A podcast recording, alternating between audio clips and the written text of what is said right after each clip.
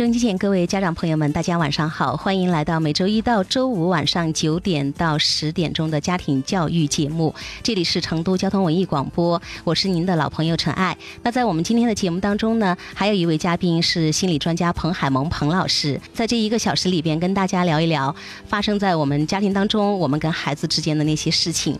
当然，今天节目一开始呢，想要首先请大家呢来听一段这个音频。我们到时候呢会根据音频里面的这个故事来展开今天话题的讨论，我们一起来听一下。我愿意到哪里去啊？去哪里？怎么不穿衣服裤子呢？上车的时候发现那个小孩只穿了一条内裤，问他呃为什么这样出来了，他也不做声，觉得很担心啦，就直接把他带到我们车队来了，还问他是来找他奶奶的。就问出了他的奶奶的联系方式，然后就通了奶奶。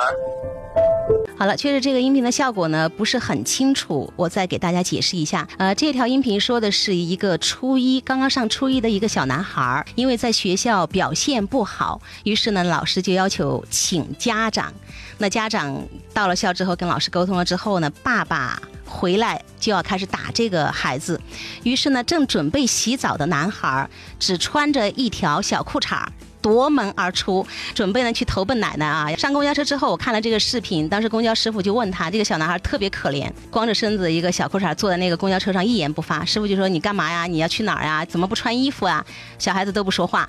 于是呢，公交师傅就把这个小孩带到他们的车队，然后详细的询问，最后打听出了这个孩子奶奶的电话，然后奶奶是把这个小男孩给接走了。整个这个故事呢，大概就是这个样子的。所以今天我肯定想要跟家长朋友们一起讨论的就是，呃。呃，有这样一种家庭，不知道是爸爸或者是妈妈，其中总有一个人特别的粗暴，而且经常可能会采取这样打孩子的方式来解决问题。接下来的时间呢，我们将会请出今天的心理专家，也就是我们的彭海萌老师。彭老师晚上好，大家晚上好啊，觉得好难过呀。嗯，这个孩子半夜三更的穿着一条裤衩逃命去了，对，搬救兵哈，嗯，要离开这个特别恐惧的家，嗯，因为本来我们会说到家是港湾，嗯，就是我们每一个人的那个最。安全的那个地方，但是现在感觉有些小孩好像这个家是一个不太安全的地方。可能有时候感觉是不是比其他地方还更不安全？要逃走，我们首先来分析一下他的这个家庭模式。就像我说的，一定是经常这样的方式出现，应该是。嗯，所以这个孩子就已经知道大事不好，压力和恐惧两者相权衡，还是光着身子跑了这个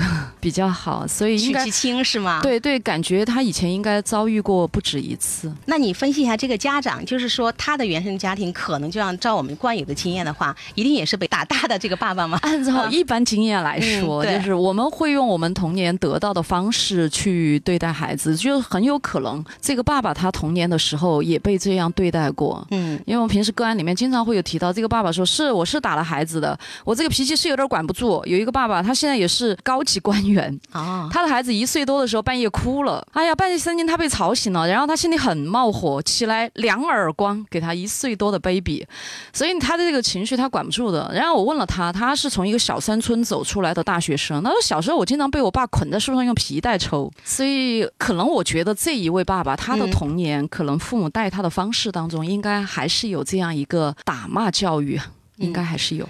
棍棒底下出孝子，黄金条下出好人。嗯，所以有些家长确实他会觉得采取这样的一种方式，我就是这么被打大的。另外，对于这样的一部分家长，他们长大成人之后，他们有了自己的家庭，有了自己的宝宝，可能有一部分家长就会说：“我坚决不打自己的孩子，因为他小时候尝过这种恐惧。”嗯，但是就是说，我们当面对孩子越来越长大，出现了越来越多我们不可控的因素的时候，我们没办法，我们无力，我们无能的时候，这个时候就是那种惯常的、熟悉的模式，我们就会使用，是吗？呃。一个是那个模式会使用，另外一个就是情绪是比较容易被激惹的。因为这些爸爸，如果他的童年的时候，他是经常要被自己的父母用高压政策对待的话，他的内心其实一直都有愤怒，嗯，一直都有愤怒。但是这个愤怒从来没有怎么被处理过，这个愤怒就埋藏在他的内心。所以他还有一个，就是除了第一个模式，第二个就是他的情绪管理。我看这个视频的时候呢，就是有一个感受，这个小孩呈现出的整个状态就是那种被压抑住的。接下来就要讨论，就是如果面对家里边。经常有这种行为的爸爸妈妈，就是直接是简单粗暴打骂这样的家长养大出来的孩子，其实后果挺严重的，后果很可怕。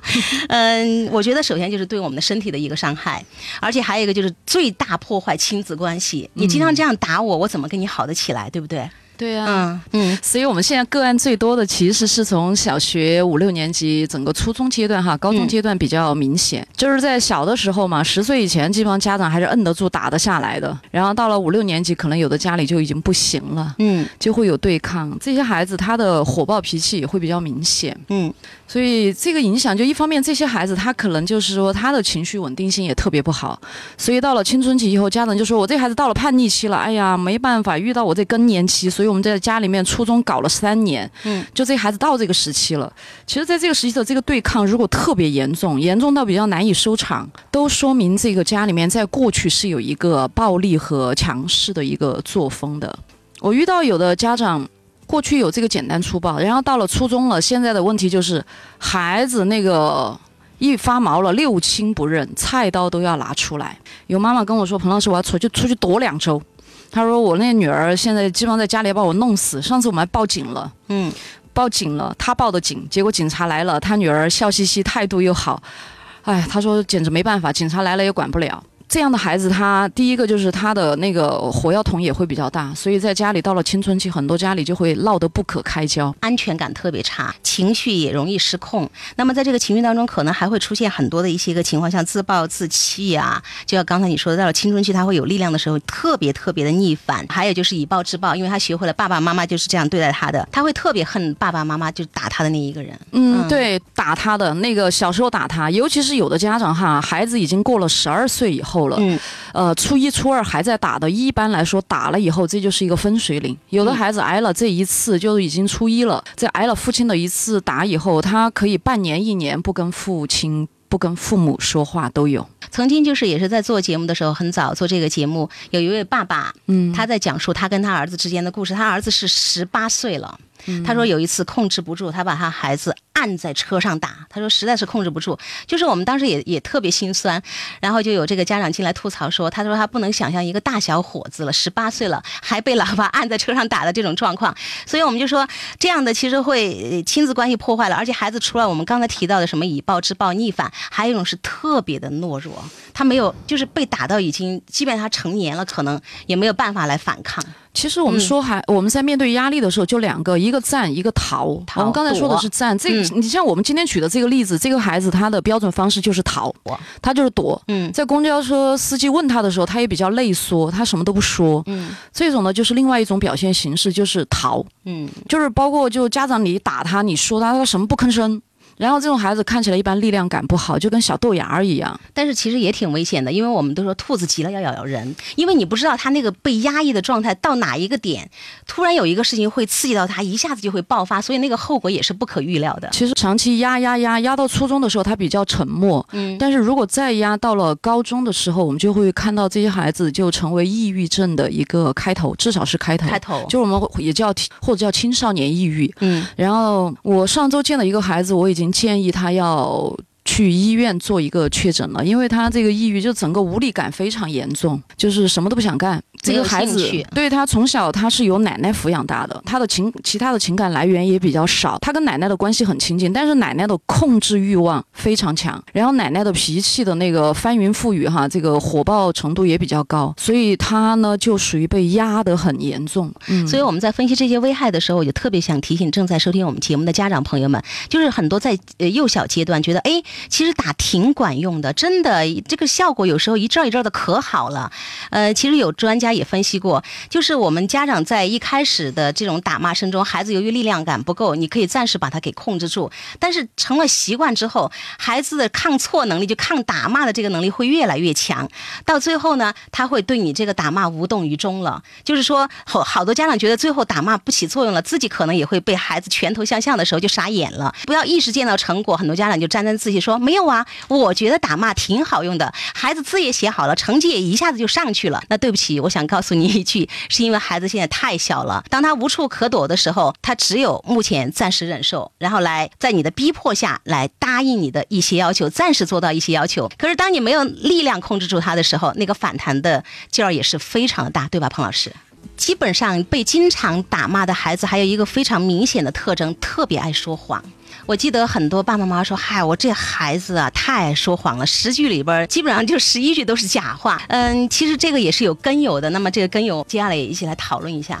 孩子犯错，如果家长没有其他的办法，我说的，你没有办法去解决，你不知道该怎么帮助这个犯错的孩子，你觉得犯错那就是错了，那就必须通过打来解决的话，那孩子一定就会认识到，我只要犯了错，不是去想怎么解决哈，一定是要逃避这个打这个灾难。所以为了我不被打，这个灾难不要降临在我的身上，他一定要去。编一套说辞，想要把自己的这个错误给掩盖下来，所以长此以往，到最后你就会发现，这个孩子谎话连篇，而家长还在说，这孩子呀，打成这个样子都改不了说谎，其实这个源头也弄错了。嗯，对啊，因为这个孩子在他以前的行为有瑕疵的时候，他没有被人温柔以待，是，所以他觉得那我还是要自我保护，所以我们很多孩子的家长看到的问题行为都是他的自保策略，他为了让自己活得好一点或者活得下来啊。啊，所以这个就是当他有不好的行为的时候，家长你是如何来应对的？我们有能力的父母，他会觉得孩子每一次犯错的机会是一个特别好的教育机会，这是一次好机会，我们可以共同成长，更好的成长。如果是这样的一种态度的话，那么孩子就一定不会有说谎的这个习惯。我记得我曾经看到一个老师分享的一个故事，他就说，如果家庭的养育环境就像你说的，孩子是被温柔以待的，当我犯错，我是被爸爸妈妈支持的那个去解决问题的孩子，他是。有能力去面对他的错误的。当时就是一个小女孩，好像被什么冤枉了，老师就威胁说：“我一定要告诉你的家长。”那个小女孩好，马上给我爸爸打电话。然后老师就很惊讶，因为平时一般孩子一听就傻了。他说：“你可以通过孩子的一种状态，你来判断他在家庭生活当中的一种状态。”嗯。对，所以我们在孩子的表现，就是说无条件的爱他，无论他的表现好还是不好，符合我的期待还是不符合我的期待，我都爱你这个宝贝儿。嗯，只是说你的行为如果有点瑕疵呢，我们陪着你一起来做改变。所以我们称为对孩子点头，对行为，对他的某个行为可以摇头。嗯，但是总体你要接纳这个孩子。就像我以前说的，我们家孩子经常拿个五十分的卷子回来，我说乖乖，你自己心情怎么样？被批评没有？他说我心情很好。所以就对这个乖乖。我是接纳的，但你这个五十分的妈妈，我还是有点焦虑。嗯，我没有你心态那么好，我还表扬他心态好。所以宝贝儿，我们先来改错，改了错妈妈签字，然后我们就有吃饭。所以他也很平静，因为回来不是兜头就是暴风雨，所以管他卷子五十分、三十分，他反正都是要拿出来的。嗯，我遇到学校有的孩子卷子只要下了九十分，从来不拿回去，都在抽屉里面。还记得我们很早之前，我们爱改分数哈，把七改成八，七改成九什么的，来骗家长。嗯，所以这个就是孩子他是被怎么对待的，然后他就会有这些反应。所以确实有家长说我这个孩子为什么回来报喜不报忧？有一次讲座，一个妈妈讲，我说妈妈，我想问你，当他报那些忧的时候，您是什么？对，你是什么态度？嗯，就是报喜报忧，您是相同的态度，这个就叫无条件的爱，就是我永远爱你这个宝贝儿。但是如果说你有一些瑕疵行为呢，妈妈愿意陪着。你来做一些改变，嗯，这个孩子就不会觉得我要很恐惧。我们刚才谈到这个家应该是港湾，嗯，但说实话，有的孩子这个家他真的不能够叫港湾，就它里面安全。他安全系数不够。说到这个安全系数不够哈，打骂的孩子尤其是缺乏这个安全感。还有一点表现在什么地方呢？不知道彭老师有没有这种感受？就是有时有些家庭他不是那种经常打骂孩子的，嗯，但他会控制不住，会偶尔出手。于是这部分家长呢，经常就是有这样的一种感受：打完孩子之后特别后悔，嗯，于是出于这个内疚，觉得我今天哎呀又没有把我的情绪控制好，他就要去安抚这个孩子，嗯，给点物质上的奖励啊，嗯，头一分钟还在那火冒三。三丈一巴掌什么一一拳头的，然后一后悔了，立刻抱着，哎呀，宝宝，对不起，妈妈刚才又怎么怎么了？其实你想，家长的这种喜怒无常，就是那种，就像我们说的朝令夕改，随时都在变化，所以到最后你会发现，孩子也喜怒无常。因为还有初中孩子跟我说，我再也不相信我爸爸了。他跟我道过很多次歉，说他再也不发脾气了，但他发了很多次，我再也不相信他要跟我道歉了，因为这个已经到我这儿来了。我说爸爸可能需要一个比较正式的道歉，他说我再也。也不相信了，而且到现在为止都拒绝见，不想见父亲，嗯，都是因为这些父亲下过重手，下过狠手，那种打孩子的程度，可能我们听到也觉得挺吓人的，皮带啊或者怎么，全是这种严重失控的父母。我问了一下，确实他们童年，嗯，也都未被温柔以待。所以下意识的好多东西，那种负能量就瞬间爆发。就是他们家族的，就是每个家族有一些传承，在他们的家族有一些令人心碎的传承。一代一代下来，我们就看哪一代人能够有所觉察，在哪一代人画个休止符。好的，非常高兴，在这个时候呢，我们迎接到了一位家长的到来，而且这位家长呢是要跟我们分享他成功的案例。我特别喜欢接到这样的电话，因为我们分析了好多经常打骂孩子哈，对孩子造成的这个严重的伤害的这些状况，所以非常高兴能够听到一位教子有方的这个家长朋友们的到来。呃，看看这位家长哈是谁？喂，你好。喂，你好。哎，是一位父亲，呃，请问你贵姓？我姓蒲。蒲。哎，那好的，我叫你蒲先生，好不好？哎，好。嗯，孩子多大了？我孩子都大学毕业了，工作了。大学毕业了，都工作了。对对对。好的好的，赶紧跟我们分享一下。我们今天聊的可那个痛苦了，觉得这样的孩子真是太可怜了啊。嗯，我我当时是这样的。嗯。他从读读幼儿园到小学。到初中到高中都非常调皮啊，嗯，非常调皮啊，他就是要不打游戏啊，嗯，玩耍呀，天天啥都不做啊，不做作业啊。这个就是属于比较严重的，家长会严重焦虑的，你怎么 hold 住的啊？他还到晚上的时候纯粹不回家，不回家的时候他还是在外面打游戏。我在四川大学周围去找他呀，嗯，他和我们另外一个表弟，另外我们一个姐姐的娃娃噻，嘎，嗯，打游戏，晚上整夜不回来，几天都不回来，嗯，我开车出去找他，到处找，好，然后我最后给他找到了，找到我其实也没打他。他他以为我要打他啥个？哎，他老爷子看到，哎呀，爸爸车子来了，快点，我要躲到。他一下子钻那个草丛中间去，和他那个弟弟两个一起钻进去。我把电筒也带起的，我把电筒照到，我说出来。工具准备齐全啊！哎，我给他拉出来过后啊，我也没打他。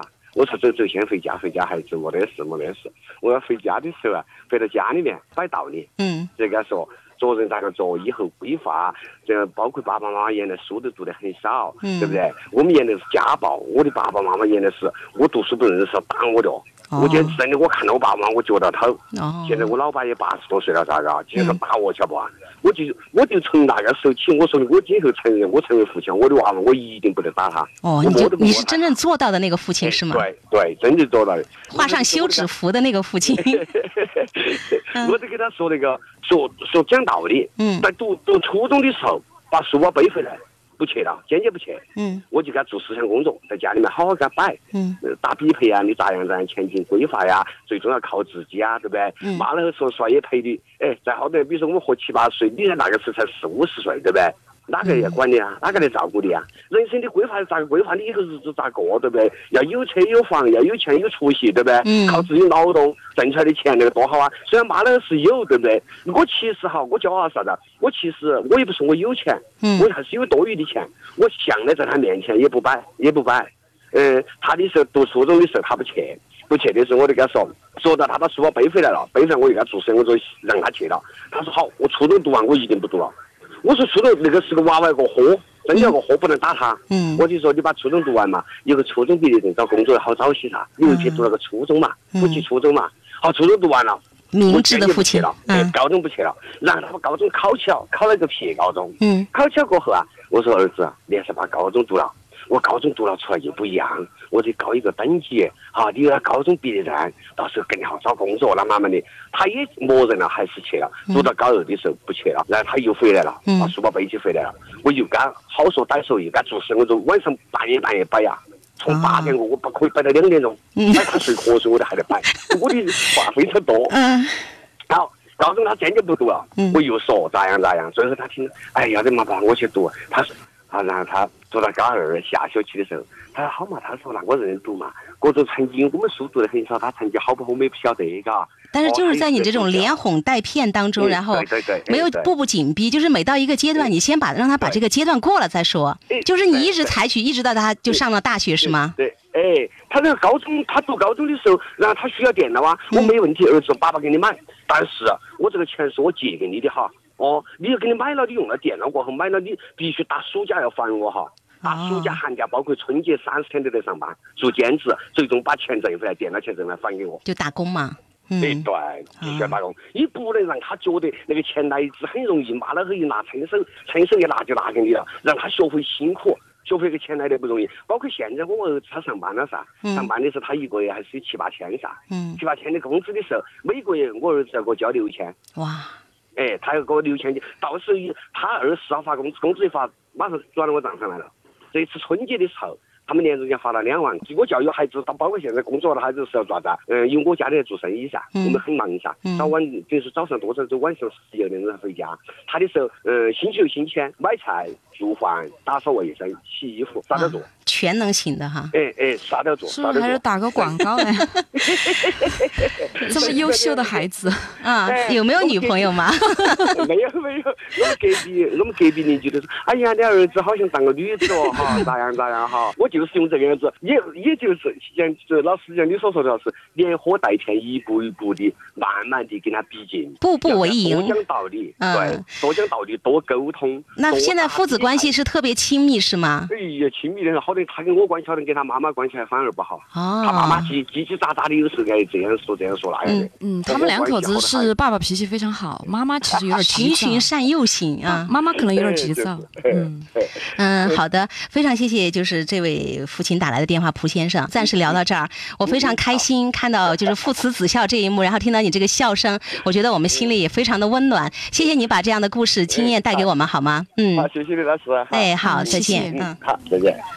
好的，还有一分钟左右的时间哈。那彭老师听了这样一个故事，把你心里的感受大概说一下吧。啊，这个爸爸真的很厉害。我想说一下，他里面其实他是无意识用了我们很多特别好的 方法，哦，所以他是天生的吧？嗯，他是天生的，人家是被暴打捆在树上的，他是决定要非常下定决心要画休止符。是被比较急躁的家长养大，然后他成为了那种比较敏锐、能够感知他人的那一款人。但这个爸爸是这个家里比较耐心的那一个。对，首先是找到孩子在草丛里面找到的时候，这个爸爸的态度非常好。这个没事儿没事儿，对孩子跟我们回家。对，比较有疗愈的就是这一个，就是在孩子最不可爱的时候爱他，这个是很厉。害的，嗯，另外一个跟孩子讲未来。好的，我们赶紧回来哈。刚才就是彭老师讲到这位爸爸的特别经典的几个点，一个是有耐心，脾气温和，在孩子最不可爱的时候，是采用了一个接纳的方法，说孩子，我们回家。你看这个话听着多温暖，对不对？对对对，在孩子，你知道，一般来说，孩子这个时候都是铁定要挨的，他，但是取决于这个爸爸的稳定性比较好。然后跟孩子聊天，当然他讲道理的时候真的有点多，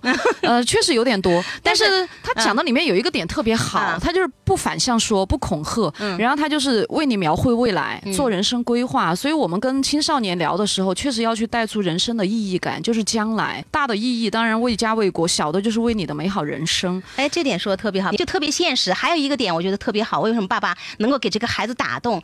是因为爸爸分享了自己的故事。嗯，你知道吗，儿子？我曾经是被就是爷爷怎么对待过的。那爸爸不想用这样的方式，就是你说的，他能够感知到孩子的那个恐惧，所以孩子在某一时刻，爸爸是这样长大的。爸爸这样对我，他会觉得幸福，你知道吗？嗯，这个爸爸很比较好的，就是他感觉别人的能力比较好，强，目中有人，对，有对方的感受。比如孩子说我不读初中了，我不读高中了，他就能够接纳他此刻就这样。但是这个接纳就比较好，就一步一步的来。然后他孩子中途其实有懈怠过好几次，对对。但是这个爸爸稳定性很好，不抛弃不放弃。对对对，为了你我可以千千万万次。对，很多家长就是我可以为你有三次，第四次我就不得行，我要动手了。嗯。但是这个爸爸可以千千万万次，就是一如既往的稳定和爱。对。所以他这个也是特别厉害。另外，我想说一下劳动和运动。嗯。就劳动，就孩子寒暑假打工，平时在家里做家务，都是我们特别推崇的。对。就是这个孩子从小在家。里要做家务劳动，然后寒暑假有机会到了初中高中了，这些男孩子这些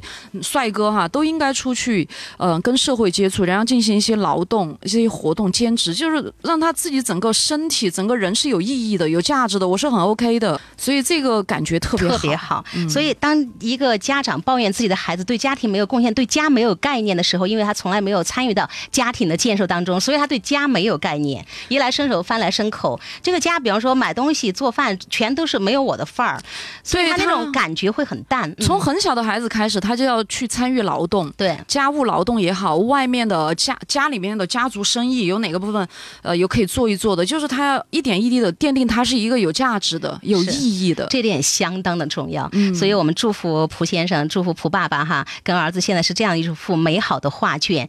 嗯，那我我们在这个地方希望能够早日找到称心如意的媳妇儿。好的，最后一点点时间，大概只有六分钟，我们赶紧来接听这个电话。可能家长，我们听你倾诉吧，我估计解答的时间不够了。看到时候有机会，希望你随时关注我们的节目。好像是呃，你好，喂，哎，你好，呃，贵姓？呃，免贵姓杨。哦，杨先生也是一位父亲哈，孩子多大了？男孩女孩？男孩，呃，七岁多。七岁多，你遇到的问题是什么呢？就是孩子喜欢和他妈对嘴。顶嘴这个问题，就是说一句，我有十句怼回来那种，是吗？哎，妈妈的脾气是不是特别急躁？是，是有点急躁。呃，那爸爸参与的孩子的这个就是家庭教育当中，对于孩子管理多吗？嗯，不是很多，但是他比较听我的。比较听你的哈。嗯，所以说这个孩子要听谁的，取决于家长说的话是个什么状态。嗯，所以就是妈妈有时候说话可能是有点急躁，难听。嗯，有这种可能对吧？这位爸爸念叨念叨，絮絮叨叨，絮絮叨叨，唠叨，唠叨里面的很多语言都是对孩子进行批评指责。哎，但是我觉得有一点，他说这个孩子爱顶嘴，我们都都知道，就是当孩子可以跟父母这样子去对抗的话，表示这个孩子还没有被控制到没有力量啊。所以我。我们给爸爸一些建议吧。如果爸爸你能够影响妈妈的话，跟妈妈讲，就是希望他呢，如果要跟孩子进行一次教育，他要想先想一分钟，我要过去跟他说什么。如果要说收拾房间，那么我只说收拾房间；如果要说刷牙，我就过去说刷牙这一件事情。所以，请妈妈先做一下教学目标，准备好了再过去说话，不能兴之所至，想到哪儿说到哪儿。所以。对于妈妈来说，她要做这样一个心理建设。如果她自己经常要忘，就在客厅的墙上自己写上字儿。我经常用这一招，写上字儿提醒自己。所以这是第一个。她每次去跟孩子说话，只能说一个点，然后跟他讲呢，希望他能够做到一点。第一个，这个点他只说三句话就要把它说完。然后呢，我们希望在三十秒结束这次谈话。结束了以后，请妈妈就离开孩子现场，离开离开现场，就是说他不要长篇大论。呃，比方说，嗯，你说他到幼儿园和小现在小学，老师对他的评价都是说这个娃娃很懂事，很听话。就是在外面嘛，老师觉得很乖，回到家里就是哎跟妈妈对嘴。嗯，我们都分析了刚才这样的一个原因。所以这个就是说明妈妈在说话的时候，有一些部分会激起孩子心中的不愉快。所以希望妈妈说话呢，能够第一个少而精。所以她每次跟孩子说话的时候，就不要说的太多，一次的说话的量要减少。嗯，就是我们说下命令的时候，精简干练，就只说自己想要孩子做什么事情就完了。嗯，对，不附加那个。你看你房间多乱嘛？我跟你说了多少遍，你都不收，你就过去说乖乖，你能不能在十分钟以后收拾房间？嗯，呃，然后呢，我们在八点二十房间收拾好了，我们就一起读故事书，就完了。